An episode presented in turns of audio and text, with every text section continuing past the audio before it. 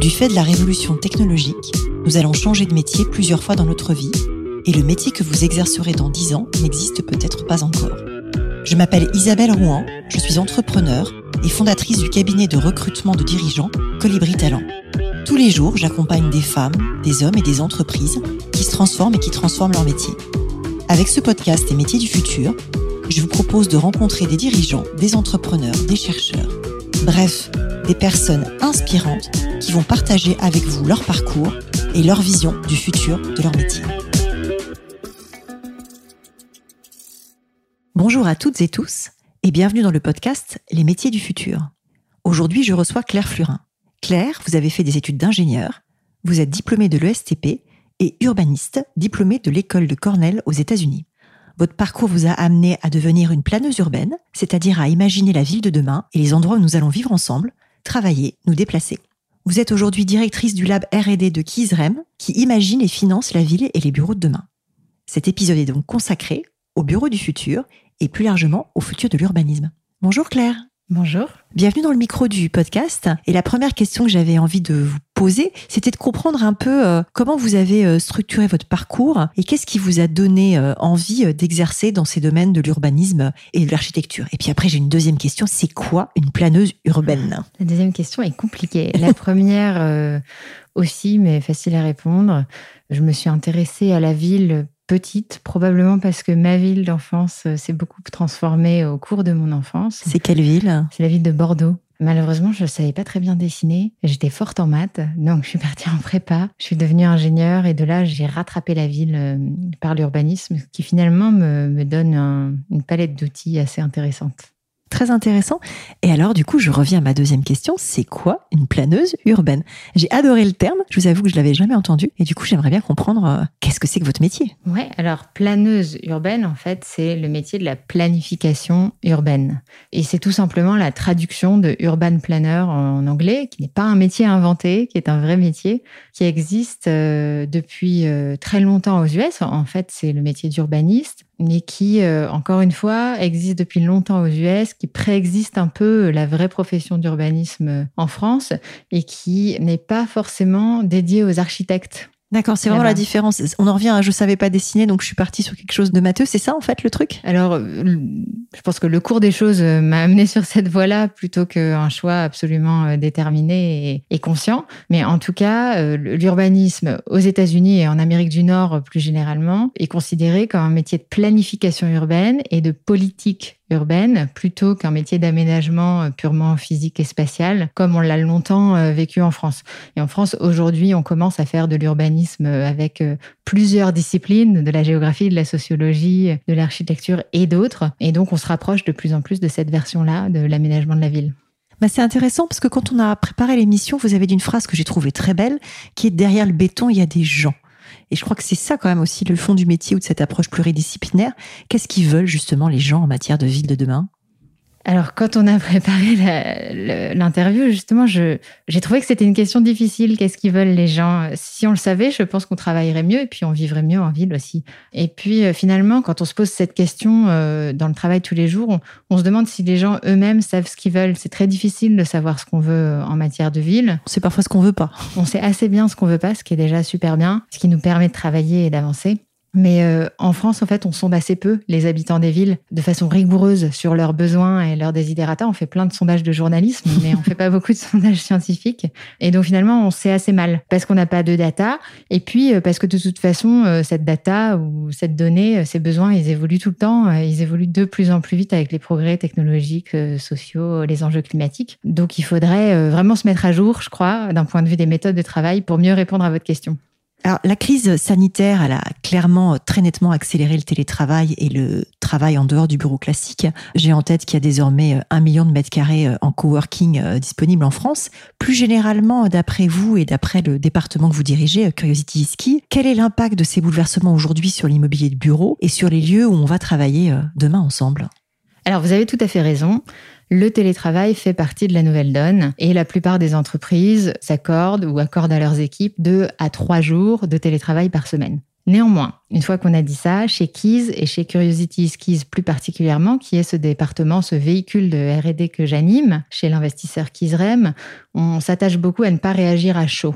On préfère observer tranquillement et rigoureusement les grands changements sociétaux qui sous-tendent les évolutions immobilières dont on doit avoir conscience. Et en fait, ça, c'est toute la mission de ce département euh, R&D qui euh, travaille euh, grosso modo en trois étapes. On pourrait en rajouter une quatrième, mais une première étape évidemment de veille, on observe. Une étape de recherche-action, c'est une double étape. On réfléchit, on recherche et puis on prototype. Et puis enfin une étape de stratégie où on laisse décanter euh, la recherche pour euh, alimenter euh, la stratégie et le business de l'entreprise. Parce que l'entreprise, son business, c'est l'investissement immobilier. L'entreprise, son business, c'est l'investissement immobilier, c'est-à-dire un business de propriétaire. On achète des actifs, des immeubles, on les loue et puis un jour on les revend. On est chez Keys, on a la particularité de développer, de construire et de gérer. On est exploitant. Donc on connaît bien nos utilisateurs parce qu'on les côtoie tous les jours. Et ça explique le penser à long terme, effectivement, parce que quand on fait l'investissement immobilier, en général, c'est sur une certaine durée. Donc forcément, on ne réagit pas à chaud. Exactement, ça explique le penser à long terme et ça explique l'attention qu'on porte à ces changements sociétaux parce que c'est la façon dont nos consommateurs changent tous les jours. Et donc je réponds à votre question, comment le bureau évolue? On identifie, nous, deux grandes tendances. La première, c'est la multiplication des espaces de travail. On ne va plus au bureau au singulier, on va au bureau au pluriel, euh, un peu. Ça, ça veut dire qu'on choisit son lieu de travail en fonction euh, des tâches qu'on doit effectuer, en fonction des gens qu'on doit rencontrer, en fonction de l'humeur dans laquelle on est, en fonction de nos contraintes personnelles. Et c'est la vie quotidienne qui vient un peu façonner la façon dont on travaille, que ce soit dans un bureau euh, classique, siège social, que ce soit dans un coworking, dans un café, dans un tiers-lieu dans une workation, euh, à l'hôtel au bord de la plage, etc. La deuxième euh, grande tendance, c'est que ce siège social doit devenir vraiment social pour en fait euh, tout simplement attirer les talents, il faut qu'il soit sympa, il faut qu'il soit convivial, mais il faut aussi qu'il soit pratique et collaboratif et il faut qu'il reflète les valeurs de l'entreprise. Il faut qu'il ait une vraie identité. Donc le bureau de demain, ça peut être euh, pas forcément n'importe où, mais ce sera en tout cas dans des endroits multiples. Et sur la partie, on va dire, vaisseau amiral emblématique, il faut donner envie aux gens de, de venir, de collaborer et incarner quelque chose. C'est ça l'idée. Absolument, absolument. Et je crois que ça veut aussi dire que le bureau n'est pas mort. On va continuer à aller au bureau et même euh, à aimer aller au bureau, je crois. Alors, je pense que le bureau est pas mort parce que beaucoup de gens, en plus, ont souffert, entre guillemets, de, l'enfermement, des confinements, et on voit bien à quel point le lieu a de l'importance et à quel point le côté collaboratif du lieu s'est développé. J'imagine que dans les nouveaux projets que vous créez, il y a plus d'espace euh, pour se réunir, plus d'espace pour euh, se mettre dans des bulles et s'isoler, mais en tout cas, qu'on vient pour interagir avec d'autres. C'est ce genre de choses-là auxquelles vous pensez ou? Absolument. Et ça, c'est des choses qu'on faisait déjà avant la crise, à vrai dire, parce que les gens avaient déjà envie de se retrouver et de collaborer euh, avant la crise. Néanmoins, aujourd'hui, tout le monde l'a réalisé, donc tout le monde le demande plus d'espace pour collaborer, plus de services aussi euh, dans le bureau et autour du bureau, plus d'ouverture sur son quartier pour ne pas travailler en silo dans euh, sa tour d'immeuble. Donc dans un bureau intégré. Un bureau intégré dans la ville, une ville qu'on aime. Et alors qu'est-ce que la prise de conscience écologique transforme justement à ce bureau de demain? Ça, c'est une question difficile. Honnêtement, euh, personnellement, je trouve que le, mouvement est encore un peu long et lent. Néanmoins, sous l'angle de mon métier, donc sous l'angle de l'investisseur immobilier, je crois qu'il y a des, changements euh, notables.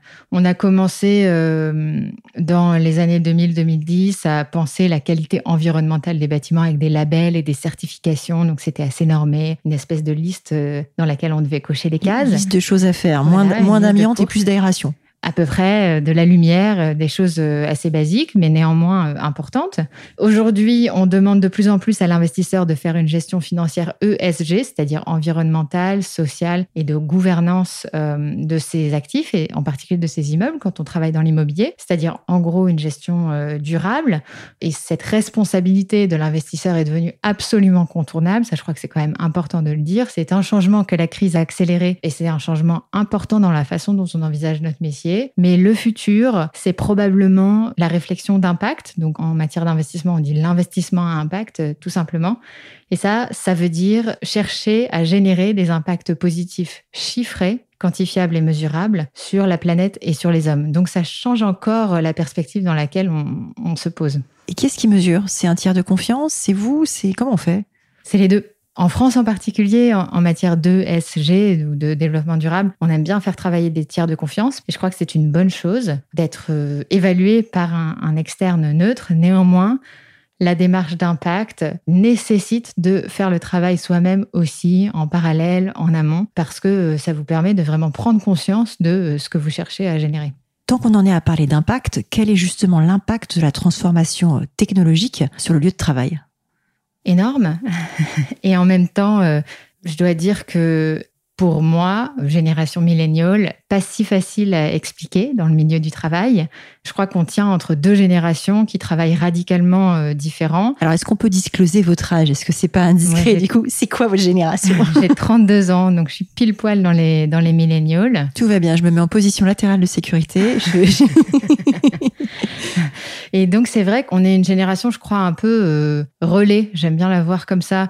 On a initié des changements, ou plutôt on a pris une vague qui a probablement été lancée par nos prédécesseurs, mais qui est reprise et stimulée par les suivants. Donc, je crois pas qu'on soit les meilleurs pour parler de changement technologique. On n'est pas tout à fait digital native, même si quand même un peu. Et on est quand même en, en contraste important avec la génération euh, précédente. Néanmoins, pour ma génération et à minima pour les suivantes, la base, c'est d'avoir accès à une suite d'outils digitaux qui sont ultra fluides, ultra performants, y compris dans le bâtiment, c'est-à-dire les bâtiments euh, qui sont un peu connectés sur les choses euh, évidentes. Où le Wi-Fi passe partout, l'hébergement des données est fluide et où on ne fait pas la danse de la 5G 12 euh, fois pour pouvoir se connecter au réseau. Exactement, où le contrôle d'accès fonctionne correctement, vous arrivez à réserver vos salles de façon très intuitive et facile, etc. Alors, qu'est-ce que c'est, selon vous, la ville du futur? Quand on dézoome du bureau et qu'on regarde l'ensemble urbain ville? Alors, en tant qu'urbaniste, pour le coup, euh, j'aime bien dire que la ville du futur n'existe pas. Ou en tout cas, elle ne peut être qu'une utopie. Et donc, il est intéressant d'y réfléchir si on est conscient que c'est une utopie. Euh, ensuite, il faut quand même revenir à la réalité, sortir du rêve impossible et se fixer des objectifs pragmatiques d'amélioration de la vie quotidienne et de la performance écologique de la ville, à l'image de l'impact investing, de l'investissement à impact dont on parlait tout à l'heure.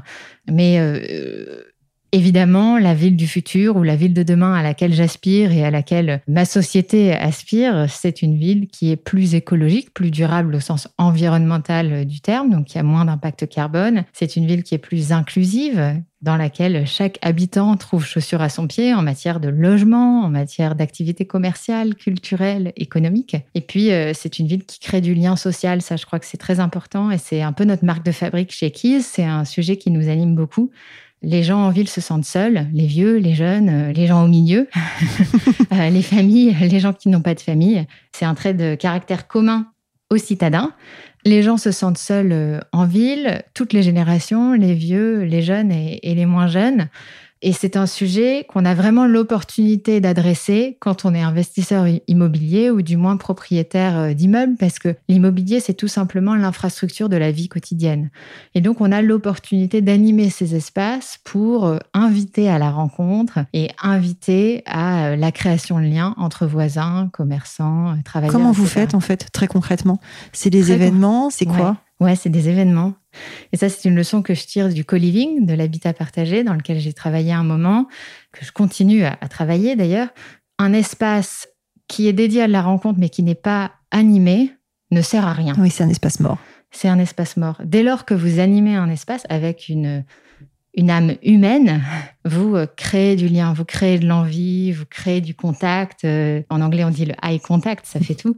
Et les gens sont vraiment en demande de ça. Tous les lieux animés fonctionnent extrêmement bien. Et l'animation, ça passe donc par une présence humaine, évidemment, mais aussi par des événements, à nouveau, culturels, commerciaux, économiques, euh, quels qu'ils soient. L'événement fait l'attractivité et invite à la rencontre. Alors c'est hyper intéressant parce que ça me fait penser à un métier que j'ai imaginé dans mon euh, deuxième livre, qui est le métier de facilitateur ou de facilitatrice de tiers-lieu. Justement, de cette âme qui vient dans un tiers-lieu. Alors, vous connaissez ça mille fois mieux que moi, mais justement, ces lieux qui sont ni le bureau ni la maison. Il y en a 2200 euh, en France, si je dis pas de bêtises. Et c'est vrai que j'arrive à la même conclusion que vous, à savoir qu'il faut une âme pour que tout ceci euh, fonctionne. Alors, ça me fait aussi penser à un autre métier sur lequel je voulais vous faire réagir, qui est le métier d'architecte de Smart City, puisqu'on parle d'architecture, on parle d'urbanisme. Qu'est-ce que ce concept-là euh, vous inspire. Est-ce que, alors vous avez dit que la ville de demain était une utopie, mais est-ce que la Smart City, elle existe? Est-ce qu'on peut imaginer d'avoir des architectes de Smart City ou des urbanistes de Smart City euh, un jour? Des architectes et des urbanistes de Smart City, oui, je crois qu'il y en a déjà, dans certaines villes en tout cas. Est-ce que la Smart City existe? Je ne sais pas. Honnêtement, euh, je pense que c'est une utopie au même titre que la ville idéale de demain En tout cas, il faut se méfier des écueils qu'on peut rencontrer quand on va trop loin dans la Smart City. Il y a deux villes qui sont intéressantes à cet égard. C'est Songdo en Corée du Sud et Masdar à Abu Dhabi, qui sont des villes qui ont vraiment euh, tiré le trait de la Smart City, donc qui sont devenues des case studies extrêmement intéressants pour un cerveau d'ingénieur, mais un peu effrayants pour un cerveau d'urbaniste, parce que justement, euh, la connexion humaine euh, se perd un peu entre les lignes de data et de code. C'est Minority Report, quoi. Un peu, ouais, c'est un peu Minority Report. Puis on, donne le contrôle à des sociétés privées. Il y a une question de démocratie qui se pose. Voilà, il y a tout un tas de questions sociétales qui émergent de la Smart City exacerbée. Donc je crois qu'il faut faire attention à ça. Maintenant, en France en particulier, on gagnerait à être un peu plus data-centric, c'est sûr. Et comment sont structurées les datas d'une ville en France, justement? Il y a des choses, il y a des villes qui sont exemplaires euh, là-dessus, sur euh, la collecte et l'utilisation de ces données, dans le respect du RGPD, bien sûr, je mets la main sur le cœur, c'est pas radiophonique, mais, mais on en est là. Il y a des best cases? Alors oui, toutes les grandes villes de France euh, cherchent à mettre leurs données à disposition. On n'est pas les plus avancés en France sur ce qu'on appelle le open data de la ville, mais à Paris, euh, il y a pas mal de choses euh, à disposition, à Nantes aussi. il y a certaines villes qui le font, on va dire, dans de plus gros volumes que d'autres. Et comment ça se passe? Ben, J'imagine comme dans d'autres métiers, mais à vrai dire, je ne sais pas très bien. Ce sont des bases de données qui sont téléchargeables depuis les sites des villes et qui vous permettent, soit sur des bases géographiques, soit sur des bases purement euh, analytiques, d'analyser euh, l'évolution, euh, la qualité d'une infrastructure ou d'une population. C'est très clair, effectivement, ça se passe comme ça dans d'autres métiers et j'ignorais totalement qu'il y avait de l'open source et de l'open data sur la partie urbaine, donc c'est rigolo d'apprendre ça. On en a parlé tout à l'heure, vous avez parlé de co-living et vous avez cofondé Colive. Est-ce que vous pouvez nous parler de cette initiative et expliquer à nos auditrices et à nos auditeurs ce que c'est exactement que le co-living Moi, j'ai découvert en préparant l'émission, mais du coup, ça m'intéresse de l'entendre avec vos mots. Ouais, ça c'est mon sujet chéri, euh, mon bébé. Euh, vous avez les yeux qui pétillent quand on en parle, c'est chouette. C'est vraiment mon premier bébé, je crois. Euh, donc j'ai effectivement fondé cette organisation qui est une association. On la trouve en ligne sur co-live sans eux.org. Et c'est la première et la plus grosse association professionnelle des acteurs du co-living dans le monde. On s'est lancé en 2016 entre Paris et New York et on est maintenant présent sur tous les continents, quasiment tous les grands pays euh, du monde, avec ce qu'on appelle des chapitres locaux, donc des ambassadeurs euh, locaux ultra dynamiques, dont je suis très admirative, aux quatre coins du monde, qui animent leur petite communauté. Donc le co-living, c'est quoi? Euh, Selon les membres de Colive, puisqu'on a crowdsourcé la, la définition chez Colive, c'est une forme d'habitat dans laquelle les gens partagent des espaces et ou des services, pas forcément les deux, dans le but d'accéder à une meilleure qualité de, vie. Il y a donc deux caractéristiques très importantes. La caractéristique centrale, c'est le partage, la mutualisation des biens et des services, et un objectif d'amélioration de vie, de qualité de vie, et donc là encore une recherche d'impact positif sur la vie quotidienne. Aujourd'hui, euh, chez Kizrem, où vous développez euh, le département R&D euh, sous le nom de Curiosity Ski, ce qu'on a dit tout à l'heure, vous avez une logique de recherche et, développement, mais ça m'interpelle en fait de savoir ce que c'est que la R&D pour une boîte qui fait de l'investissement immobilier. Qu'est-ce qu'on cherche? Qu'est-ce qu'on développe? Qu'est-ce qu'un chercheur va trouver? C'est une bonne question parce que c'est un métier un peu unique, à vrai dire. Il y a peu de gens qui font de la R&D en immobilier. C'est un peu pour ça que je vous invite au micro du podcast, en fait. Merci beaucoup. Déjà, on peut se poser la question de pourquoi faire de la R&D en immobilier. C'est une question qu'on me pose souvent, alors que l'immobilier, euh, ben c'est euh, immobile, c'est de la pierre. Je crois, et, ce qu'on s'est dit aujourd'hui l'illustre parfaitement, tout simplement parce que le monde change et change de plus en plus vite. Changement climatique, changements sociaux, euh, gilets jaunes, MeToo, Trump, vieillissement, technologie, redéfinition des modèles familiaux, etc. Tout ça signifie que comprendre les évolutions sociétales, c'est-à-dire la façon dont les gens changent leur mode de vie, sous-tend l'évolution du marché immobilier et donc devient un impératif stratégique dans notre métier. Pour faire un bon investissement, il faut comprendre ce que veulent les gens et ce qu'ils vont vouloir demain. En, gros, c'est ça. C'est notre thèse. Et donc, euh, qu'est-ce que ça veut dire de faire de la R&D dans l'immobilier ou en tout cas chez Curiosity Skis Ça veut dire faire ces observations-là le plus rigoureusement possible, analyser ces changements et en déduire des grandes évolutions de ce qu'on appelle euh, en anglais le built environment, donc l'environnement bâti, l'infrastructure bâtie de la ville, pour contribuer à la faire évoluer euh, et à se rapprocher des besoins des utilisateurs. Alors c'est intéressant parce que vous, insistez beaucoup sur la rigueur, donc on sent le côté ingénieur et on sent le côté chercheur, parce que j'imagine qu'il y a beaucoup de choses plus journalistiques qui existent sur la ville de demain et finalement pas forcément des choses vraiment scientifiquement euh, prouvées, cherchées, étayées. C'est ça votre point? C'est vrai que j'insiste un peu sur la rigueur parce que il y a à la fois euh, du journalisme d'un côté et puis je crois des espèces d'acquis ou de réflexes des métiers de l'immobilier qui euh, répètent un peu la même recette chaque année, chaque décennie. L'emplacement, l'emplacement, l'emplacement, pour ne pas la citer, qui est très important L'emplacement est, toujours incontournable. Néanmoins, il vient euh, s'agrémenter d'un certain nombre de caractéristiques euh, inévitables aujourd'hui, dont fait partie la qualité de vie et qu'il faut définir. Donc oui, il est possible de s'appuyer sur les sciences sociales, les sciences économiques et d'autres pour tirer des conclusions scientifiques en matière d'immobilier.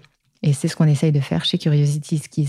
Alors justement, est-ce que Curiosity Skis va recruter en 2022 et est-ce que d'une manière générale, Kizrem va recruter en 2022 alors, je vais vous parler de Curiosity Skis puisque c'est l'équipe que j'anime.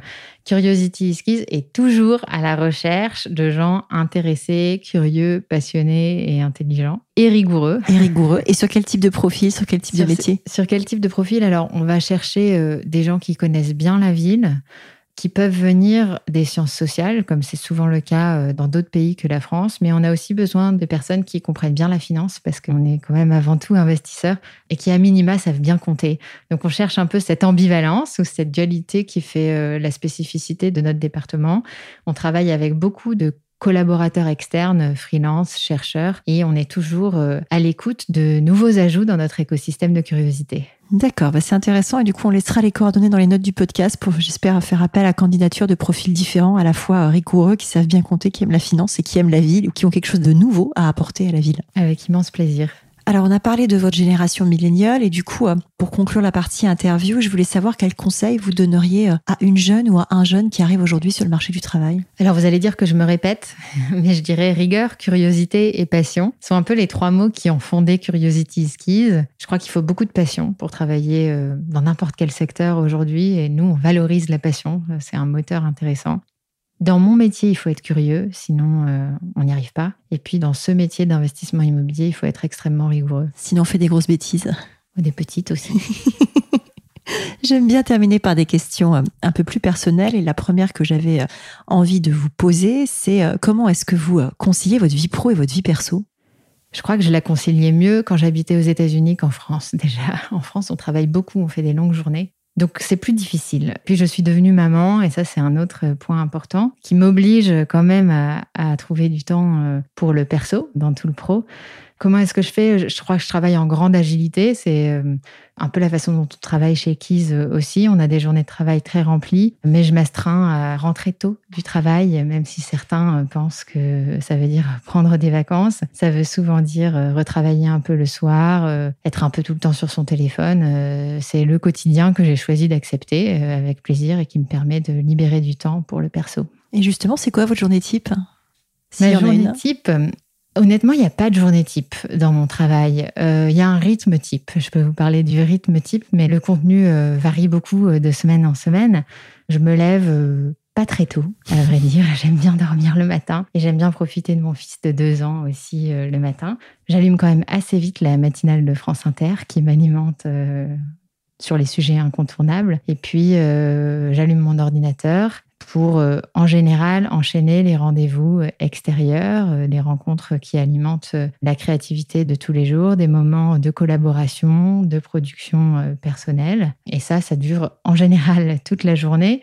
Une nouveauté dans ma vie, c'est la pause déjeuner. À nouveau, la France versus les US. Je crois que c'est un petit confort auquel je me suis habituée et qui permet de maintenir un certain équilibre pro-perso, euh, comme vous le disiez, mais aussi de profiter de ce moment de convivialité qui est très important, je crois, entre collègues, surtout après ou pendant une période de, pandémie où on a été très isolés.